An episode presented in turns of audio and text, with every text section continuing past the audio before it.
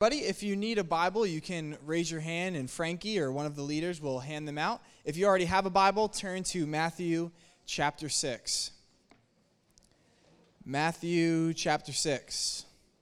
That is, Matthew is the first, first uh, book of the New Testament, and we're going to be in the sixth chapter. If you're unfamiliar with the Bible, if you uh, first time opening it, the big numbers are the chapters, and the little numbers are the verses, okay? So open up to Matthew chapter 6. When you're there, you can say, I'm there. All right, one person. All right, thank you guys. All right, so Matthew 6, we're going to read verses 1 through 6. Frankie, can you please give a Bible? Thank you. Oh, need note paper? Yep. All right. If you need note paper, that's also coming around as well. All right, so let's read it together. Matthew chapter 6, verses 1 through 6. This is Jesus speaking, and he says, Take heed that you do not do your charitable deeds before men to be seen by them. Otherwise, you have no reward from your Father in heaven. Therefore, when you do a charitable deed, do not sound a trumpet before you, as the hypocrites do in the synagogues and in the streets, that they may have glory from men. Assuredly, I say to you, they have their reward. Verse 3 But when you do a charitable deed, do not let your left hand know what your right hand is doing. That your charitable deed may be in secret, and your Father who sees in secret will himself reward you openly. And when you pray, you shall not be like the hypocrites, for they love to pray standing in the synagogues and on the corners of the streets, that they may be seen by men. Assuredly, I say to you, they have their reward. But you, when you pray, go into your room, and when you have shut your door, pray to your Father who is in the secret place, and your Father who sees in secret will reward you openly. Let's pray together. Father, we thank you for your word, O God. Lord, it is a privilege every time that we gather. Lord, I pray now that you would uh, help us, O God, to focus, to hear Lord, that your Spirit might apply your word to our hearts, that we might grow in the knowledge and love of you. We thank you and we give you all glory now and ask these things in Christ's name. Amen. Amen. It was William Shakespeare who penned the famous words All the world's a stage, and all the men and women merely players. But that naturally raises the question, right? If it is true that all of us are indeed acting on a stage that is the world, who are we acting for? Whose applause and recognition are we looking to get for ourselves? Who makes up the audience of all of the actions that we perform? There's an author, Os Guinness, and he points out most of us, whether we are aware of it or not, do things with an eye to the approval of some audience or other. The question is not whether we have an audience, but which audience we have. The question is not whether we have an audience, but which audience we have. And this is a sort of question that Jesus is raising here as we enter into this new section in the Sermon, of Mount, Sermon on the Mount here in chapter 6. And I think the question can be summarized like this Are you practicing your righteous acts for the audience of self or God? Are you practicing your righteous acts for the audience of self or for God? Or put it another way, is your Christianity an effort to gain the applause of men or to gain the applause of God? Whose recognition are you looking to gain? And this is exactly Jesus' emphasis here in Matthew chapter 6. And he's starting this new section, section where he is shifting his focus away from the teaching of the scribes and the Pharisees, and he's looking now at the practice of the scribes and the Pharisees. And what he looks at is the three most well known aspects of Jewish religious life. And those three things, as we're going to see this evening, we're going to look at two of them specifically, but those three things are almsgiving, which simply means to give to the needs of the poor, charity.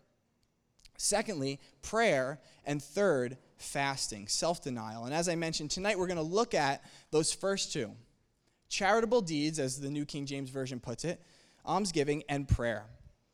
And so, Jesus, though, is not just talking about the religious practice of the scribes and the Pharisees, he's addressing his disciples. And so he's actually speaking into the religious lives of his disciples. And so, what this chapter does is it demands that you and I, as we read it, allow it to stand as a mirror before our hearts. And allow us to examine ourselves as we seek to answer these questions again. Are we practicing our righteous acts for the audience of self or the audience of God? Is your Christianity an effort to gain the applause of men or to gain the applause of God. And for all of us, any of us who've ever spent any second doing self examination, you know that it can be a very painful process. Because oftentimes, when you're honest with yourself, it leads to answers that you don't necessarily like to hear. But oftentimes it's in that, in that time of self examination, oftentimes it's in those instances where we are honest with ourselves that we open ourselves up to actually experience grace and to experience healing. And so, my hope is that you will allow Matthew chapter 6 to be like an x ray of sorts, to allow it to, to open up and show you the fractures in your faithful obedience to God that you might be healed by the great physician in his grace. And so I pray that this will serve as that x ray this evening. And in order to answer those two questions that I posed to you, Jesus, a good uh, speaker himself, he gives us the perfect outline. And so I'm not going to make one up, I'm going to follow his. And what Jesus does is he starts up, off in verse 1 by providing us with a principle. He gives us this general principle that's supposed to be the foundation for the way the disciples are supposed to live. And then he moves on to giving us these illustrations, three illustrations, as we've already mentioned. And also, he focuses at the end of each of these on the rewards that are involved. So, first, we're going to look at the principle. We're going to look at two righteous acts, almsgiving and prayer. And finally, we're going to look at the rewards that are involved. And so, notice with me first this general principle that Jesus gives, and it's right here in verse 1. He says this Take heed that you do not do your charitable deeds before men to be seen by them. Otherwise, you have no reward from your Father in heaven. Unfortunately, in the New King James Version, it says charitable deeds, but the idea is, is better as the ESV renders it. It says, Beware of practicing your righteousness before other people in order to be seen by them, for then you will have no reward from your Father who is in heaven. And the reason why the word righteousness is more appropriate here is because Jesus is starting by making a broad point. He's beginning by pointing out that righteous living, your piety, the way that you carry yourself and conduct yourself, he's making this broad principle, and then he's going to narrow in to focus on three outworkings of righteous life. And so here he's saying, beware of practicing your righteousness broadly. And then he's going to focus in and he's going to give us three examples of the ways in which we can tend to practice righteousness in a faulty manner. And so this is the principle. Verse 1 is the principle. Beware of practicing your righteousness before other people in order to be seen by them, for then you will have no reward from your Father who is in heaven. But you'll notice, if you start to think about this principle, there's a bunch of uh, nuances to it that are included and wrapped up inside of it. And the first one is that Jesus is not changing the what, he's transforming the why. You may say, what does that mean, right? What does it mean that Jesus is not changing the what, but he's transforming the why? And it means this it means that Jesus is not calling his disciples to practice an entirely different kind of piety than the Jewish leaders. Rather, he's calling them to practice the same piety with a different end in mind. That is, Jesus is focused on motivation. The why question is the question of motivation. It's the question of why do you do what you do? And that is what Jesus is primarily concerned with here, as we've already seen in the Sermon on the Mount, right? We've seen how Jesus has the ability to go beyond the surface, to go beyond mere acts, and to penetrate into the heart and to ask those questions. And that's exactly what Jesus is doing here. And so he's still saying disciples, you must show mercy to the poor, you must pray, you must fast, but you must practice these things with an eye to the favor of God and not with an eye to the favor of men. And this is what we have seen that Jesus is not merely interested in performance, he's more concerned with motivation. He's not interested merely for you to perform and act out your piety. He wants to get to the heart of motivation of why you do what you do. Why are you acting the way you are acting? And so here we have the same principle that Jesus gave when he spoke to the prophet Samuel when he went to the house of Jesse and he said, Man looks at the outside, but God looks at the heart. And if the disciples are going to be able to fulfill what Jesus himself said in Matthew 5 20, he said, unless you, he said that they must have a righteousness that exceeds the scribes and the Pharisees. These people did a lot of righteous things. And Jesus is saying, Your righteousness must exceed their righteousness. Why? How? In, this, in the sense that the motivation, the new attitude that has to be involved.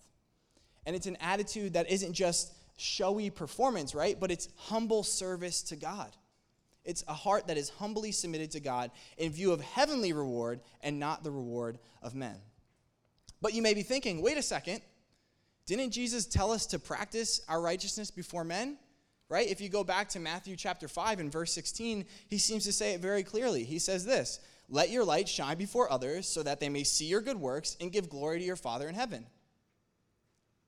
He's telling you to practice your righteousness before men. So it seems, right? But as you begin to look at this difference between 516 and 61, you'll actually see that there really is no contradiction, that the conflict is merely on the surface. And there's great differences in both two ways. In the first sense, there's a difference in motivation, right? So in Matthew 5:16, Jesus is referencing the truth that the faith of the disciples should rightly be public.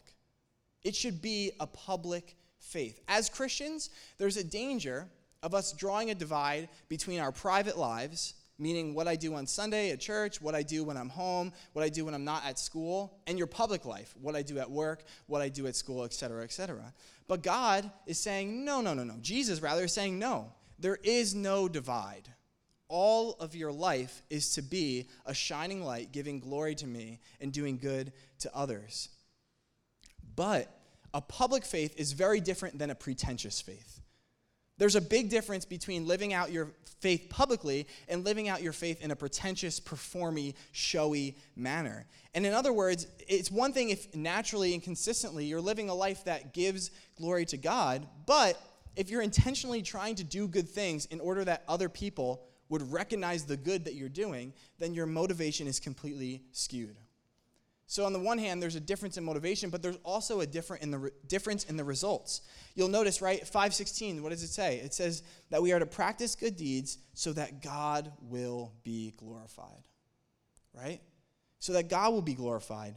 But here in 6 in, in chapter 6 verse 1, he's condemning good deeds that people practice so that people will glorify the person doing the good deeds. What does he say? He says Beware, uh, take heed that you do not do your charitable deeds before men to be seen by them.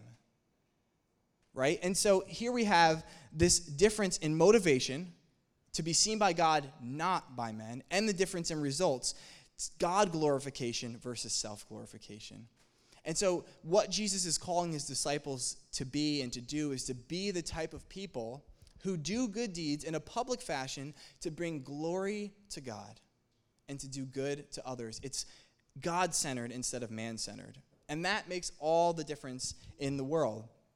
And I think the importance of this nuance reminds us that the point of our spiritual lives, the thing that you and I were made to do, the thing that you and I are called to do, in the words of Martyn Lloyd-Jones, our supreme object in life should be to please God, to please Him only, and to please Him always and in everything.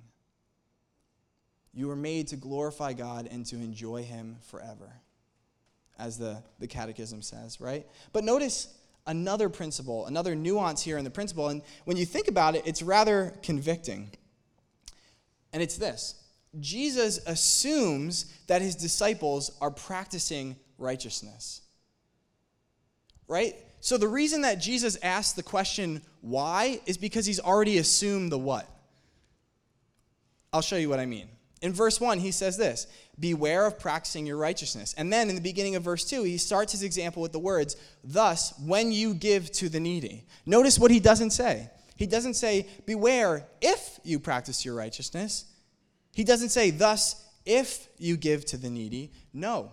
Instead, he actually assumes that his disciples are already performing these acts.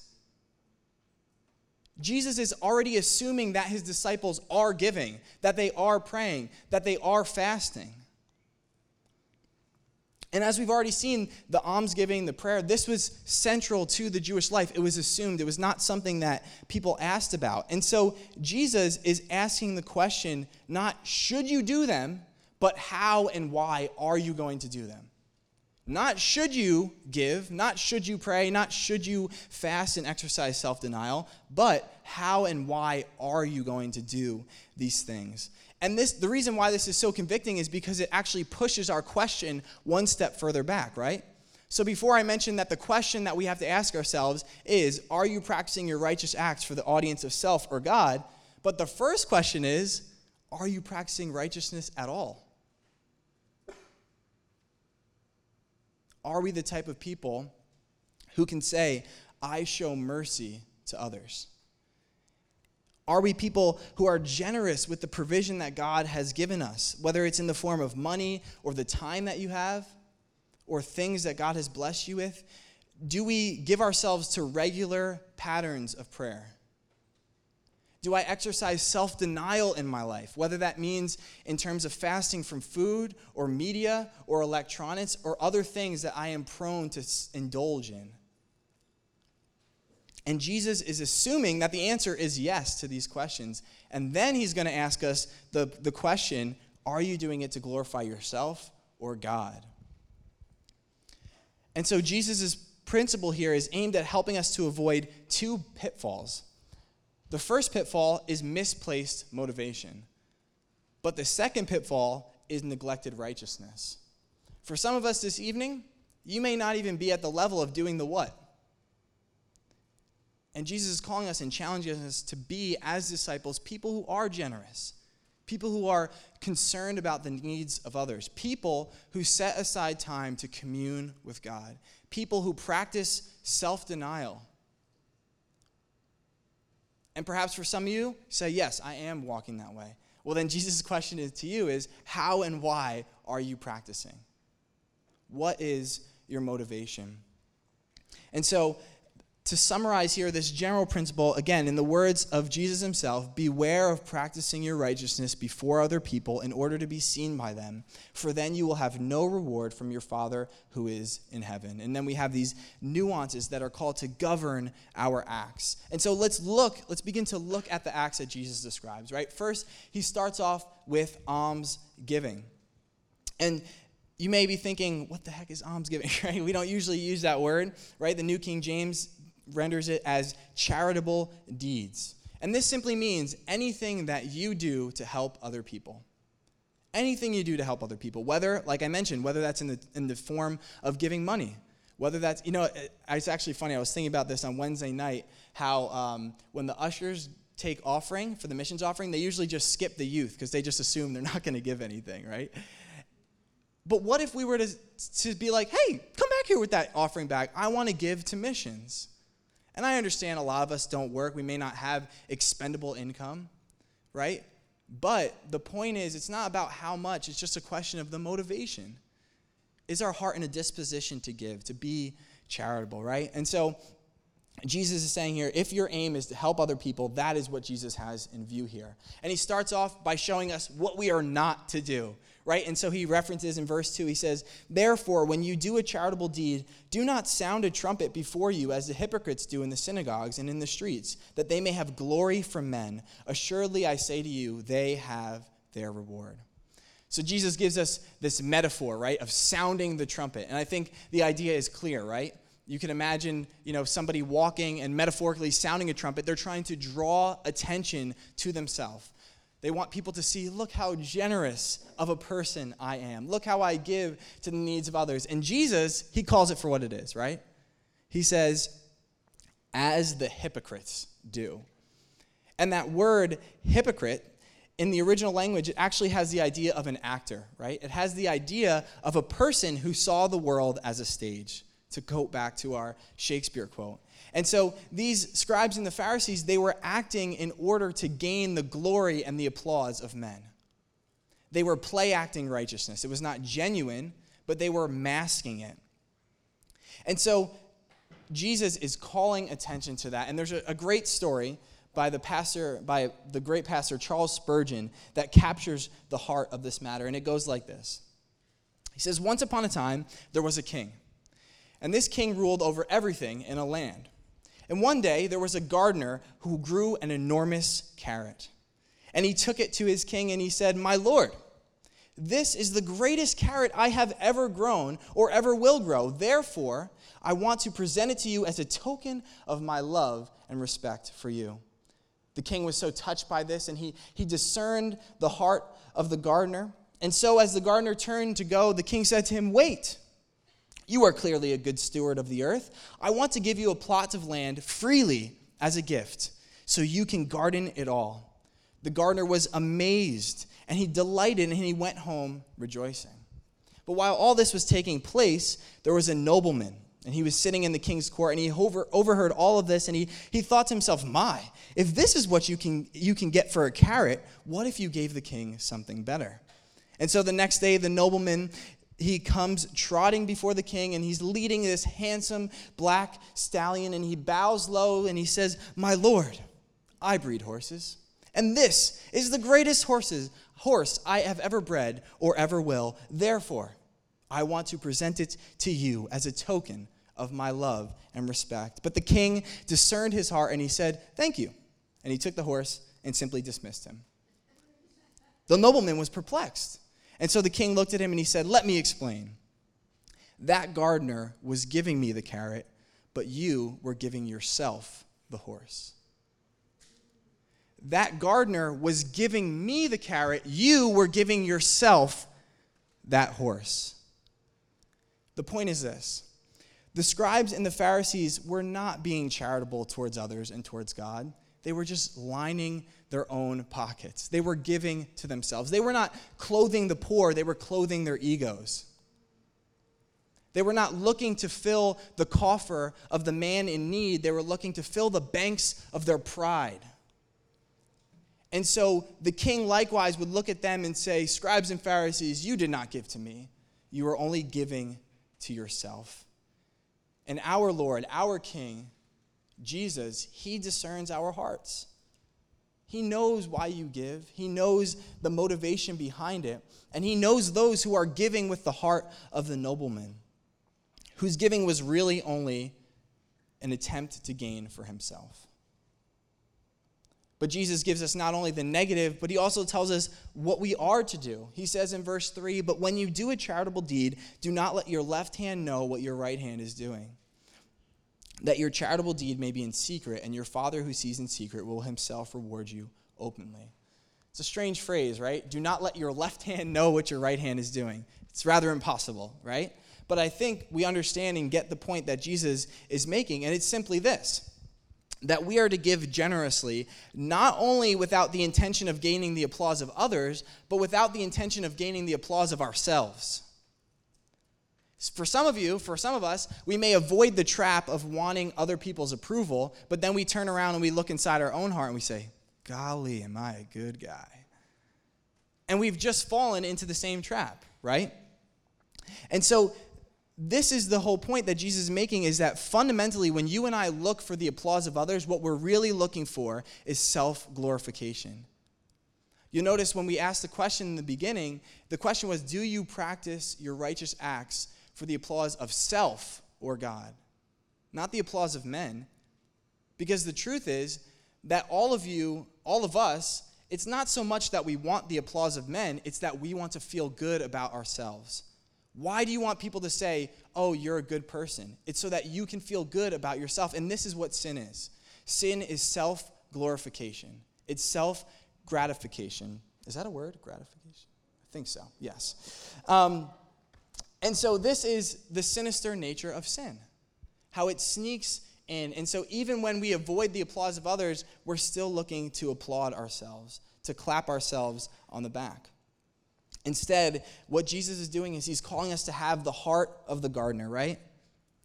That we would do good out of a love filled worship to God, to our King who has given us all things. This is what we are called to do in our giving, in our charity, in our mercy. But Jesus not only looks at how we respond in our deeds towards other people, but even in the most intimate space, prayer. And you know what's so interesting about this example is if you think about charitable deeds, they're not explicitly religious, right? There are a lot of wonderful humanitarian organizations that do good for people, and we are grateful for them. And but they're you know giving to the needs of the poor is not something that only religious people do. Maybe they do it more than others but it's not an explicitly religious act. But what about prayer? Secular people don't pray. Only religious people pray. Prayer is one of the most holy activities that a person could engage in. It is essentially the communion of the soul with god. And jesus is saying beware because you could be approaching the throne of grace and not realize that sin is on your back. It's kind of terrifying to think about how sneaky and slippery sin is, that even in the most holy and intimate of acts, that it could sneak right in and corrupt the very act itself. And so Jesus here is putting his finger right on that. And that's why he says, And when you pray, you shall not be like the hypocrites, verse 5. For they love to pray standing in the synagogues and on the corners of the streets, that they may be seen by men. Assuredly, I say to you, they have their reward. So again, Jesus reintroduces this concept of the hypocrite right? And he talks about first, he says, For they love to pray standing in the synagogues. And this likely meant that there were certain people who were in the synagogue and they were invited up to the front and they got to pray before all the people. And everyone thought, Man, look at this guy praying for us in front of the church. Wow, what a spiritual man, right? But the other one is even more, it's crazy, right? So he says, um, and on the corner, corners of the streets that they may be seen by men. So apparently, um, every, every afternoon there would be a call for afternoon prayer, and there were certain scribes and Pharisees who would literally time out their steps so that when the afternoon prayer came, be, oh, here I am on a corner, but I must pray. Oh Lord, this is this is how how corrupt they had become in their hearts. And you may look at that and say, well, this is ridiculous, right? Like, I'm not counting my steps to ensure that when it's time to pray, I'm in the most public place possible. But does it not work itself out in more subtle ways, right? Does it not work itself out that when you pray, all of a sudden you become very much aware of the sentence structure, the alliteration, the metaphors that you are using, your scripture references? You're like, wow, that was a, someone, you writing that down? We got to put that in a, a hymnal or something, right? It's easy to think like that. And you become so aware of what you're saying that you're not even praying to God, you're just talking to yourself. Right? There's the illustration that Jesus gives of the Pharisee and the tax collector in Luke 18. And, and the word, the way it renders in Luke 18 11, it literally says that the Pharisee prayed about himself. And if you look at the prayer, it's literally a resume. He says, God, I thank you that I am not like this Pharisee. I fast three times, whatever. And he goes on and he gives this resume. And it's almost as if like God is just this like formal header, you know? It has nothing to do with the prayer at all. Because the Pharisee wasn't praying at all. He was praying about himself. He was talking to himself. And it's easy for us to slip into this same pattern where we're so aware of people around us or even so aware of ourselves that we're not truly sitting in the presence of God. We're not communing with Him. We're distracted by these things. And so the question is, what are we to do instead, right? Jesus, again, he tells us, he says, But you, when you pray, go into your room.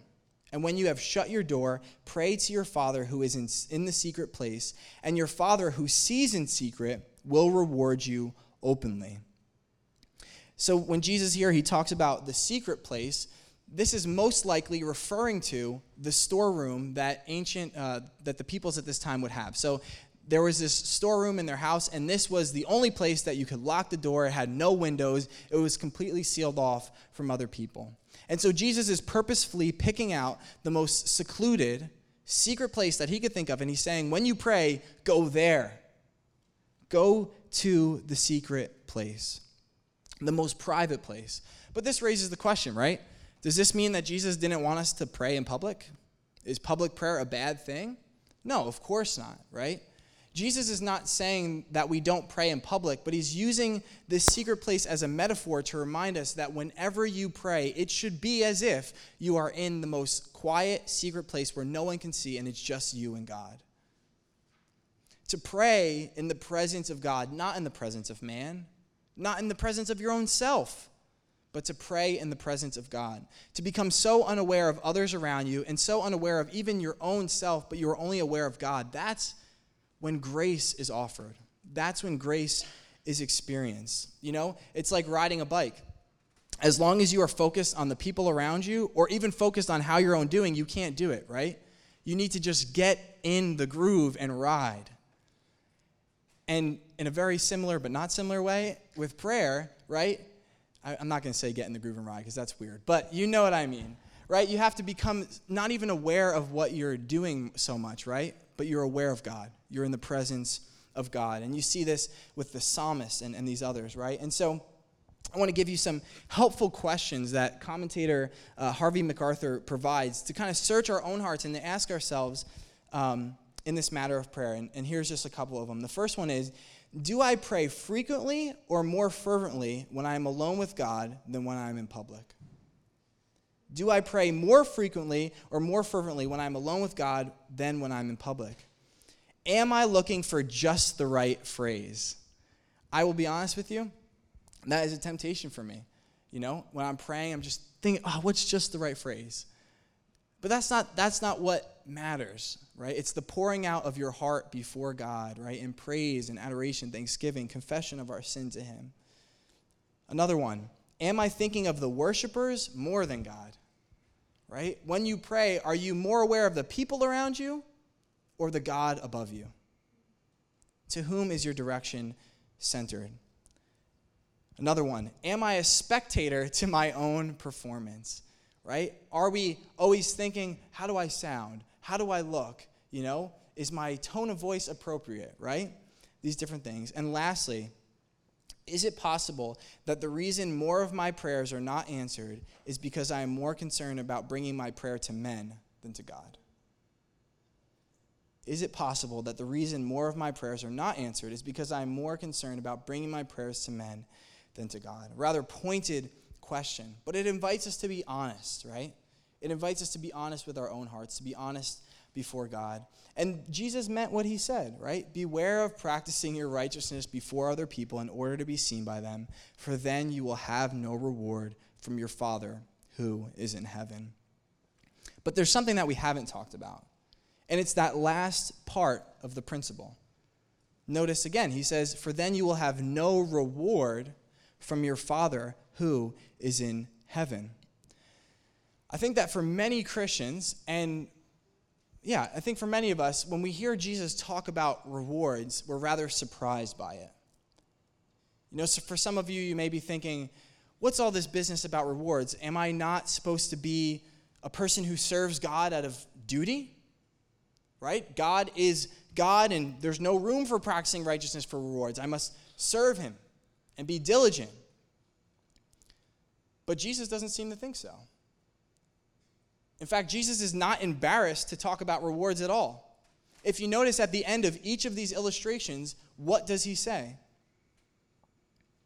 He says, Assuredly, I say to you, they have their reward. And then at the end of what to do, he says, that your charitable deed may be done in secret, verse 4, and your Father who sees in secret will himself reward you openly. And so Jesus actually gives rewards as an incentive for obedience.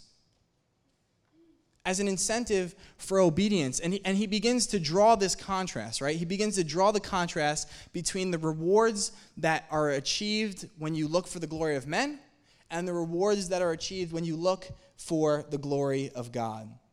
So let's look first here uh, at the glory of men, right? He says in verse 2 and verse 5, at the, at the end of those verses, they both end with the same sentence. And the sentence is this Assuredly, I say to you, they have their reward. Jesus is making a very clear point. When he says that in both of those verses, in the original language, that idea of reward is a receipt paid in full. In other words, what Jesus is saying is that if you practice your righteousness in order to receive favor from men, you will receive it, but that's all you get. And it's an interesting point because Jesus is not saying that there is no reward for practicing your righteousness before men. There is. They will honor you. They'll think you're a good person. Maybe they'll think you're a really good, uh, righteous person by the way that you pray. But Jesus says, okay, you've got it, but go no more. That is all that you will get. I love what Pastor Kent Hughes says. He says, The truth is, the scribes and Pharisees were not giving, but they were buying, and they got what they paid for. They were not giving, they were buying, and they got what they paid for.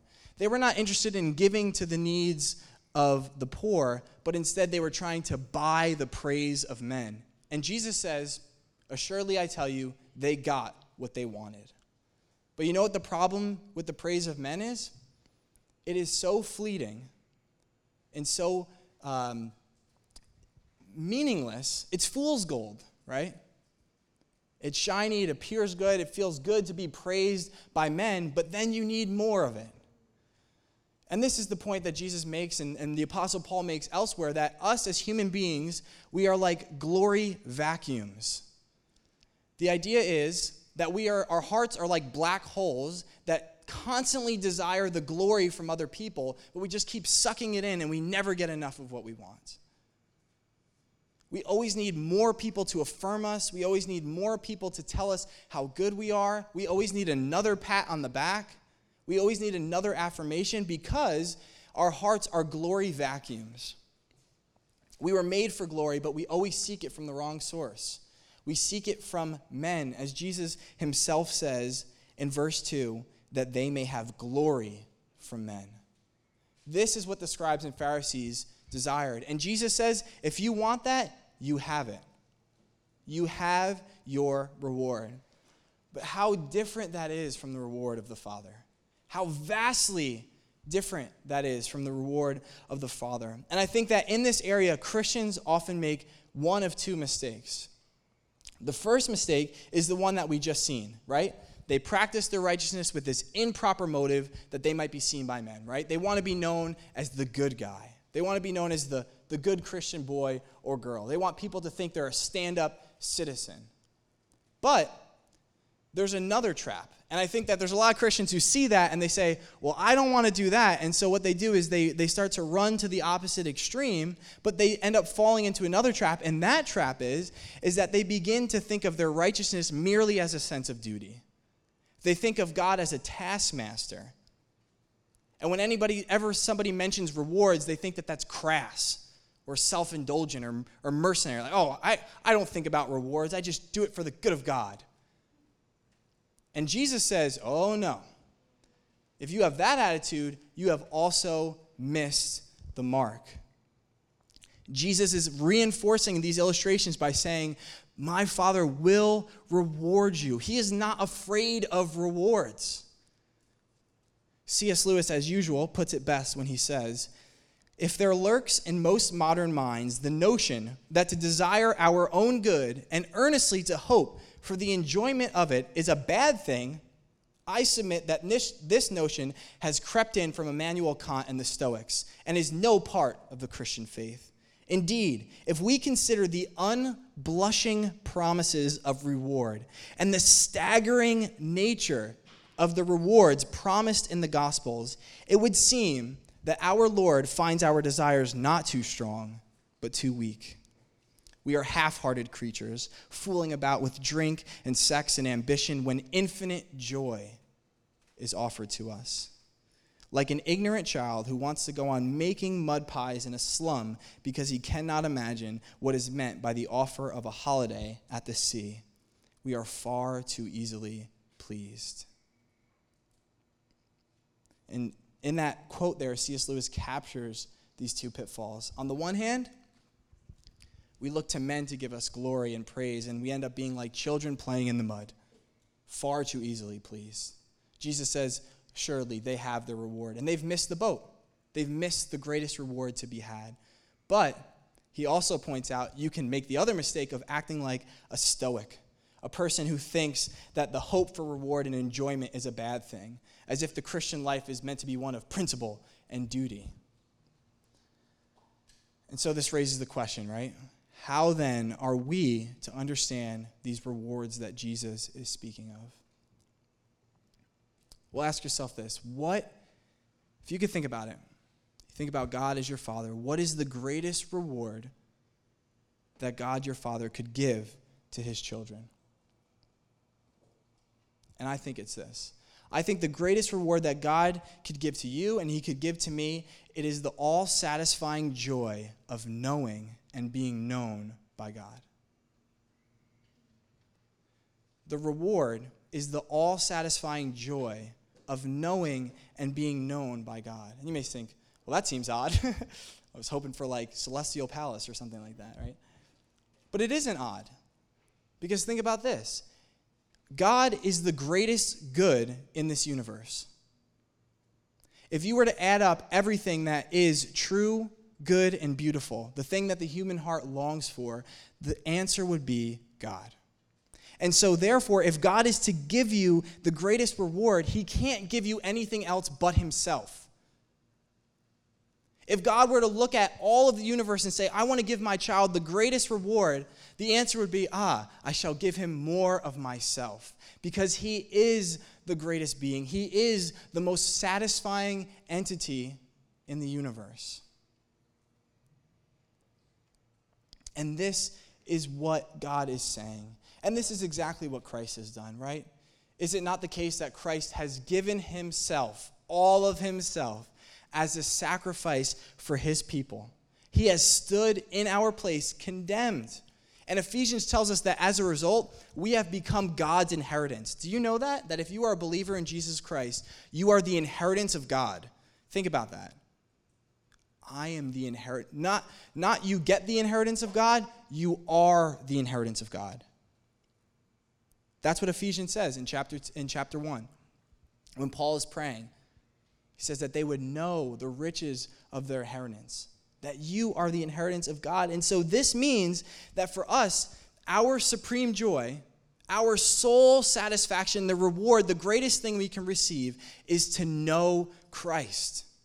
It is to know Him in a way that extends beyond just knowing facts about Him but to know him in the way that I know my wife, to know him in the way that you know your parents, to know him in a deep relational sense, greater than all of those examples that I've given because he made you and he made you for him. And you see, what this does is it changes everything about the way that you act in your life. Because it means that when I say, I'm going to give to the needy, I do it because I want the joyful reward of knowing Christ. Why do I pray? Because I want the joyful reward of knowing Christ. I want rewards, but make sure you know what that reward is. It is the joy of knowing Christ. And when you start to understand this, when you start to live this way, you're not going to desire the applause of men, nor are you going to mistakenly serve God as if it were mere duty. Instead, you're going to pursue the reward you're going to pursue the joyful reward of knowing Christ. And paradoxically, this actually lets you serve more and, and practice righteousness more. Why? Well, think about it like this if I am only doing, if I'm only practicing righteousness in order to receive praise from men, then what happens when people aren't around? I stop. If I'm practicing righteousness because I think out of a sense of duty, then as soon as I feel like I met my duty, I stop. Or I think God is such a taskmaster that I say, forget it, I'm out of here.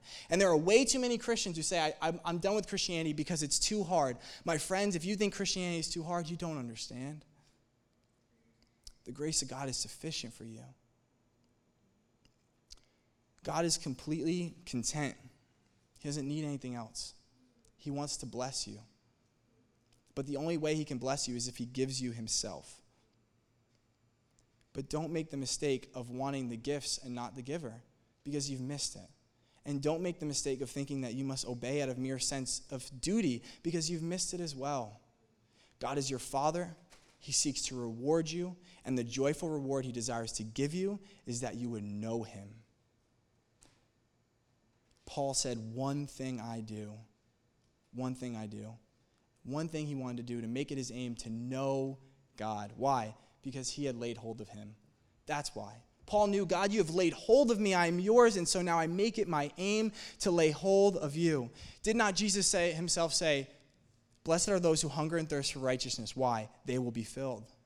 Blessed are the pure in heart, for they shall see God. Those are the rewards.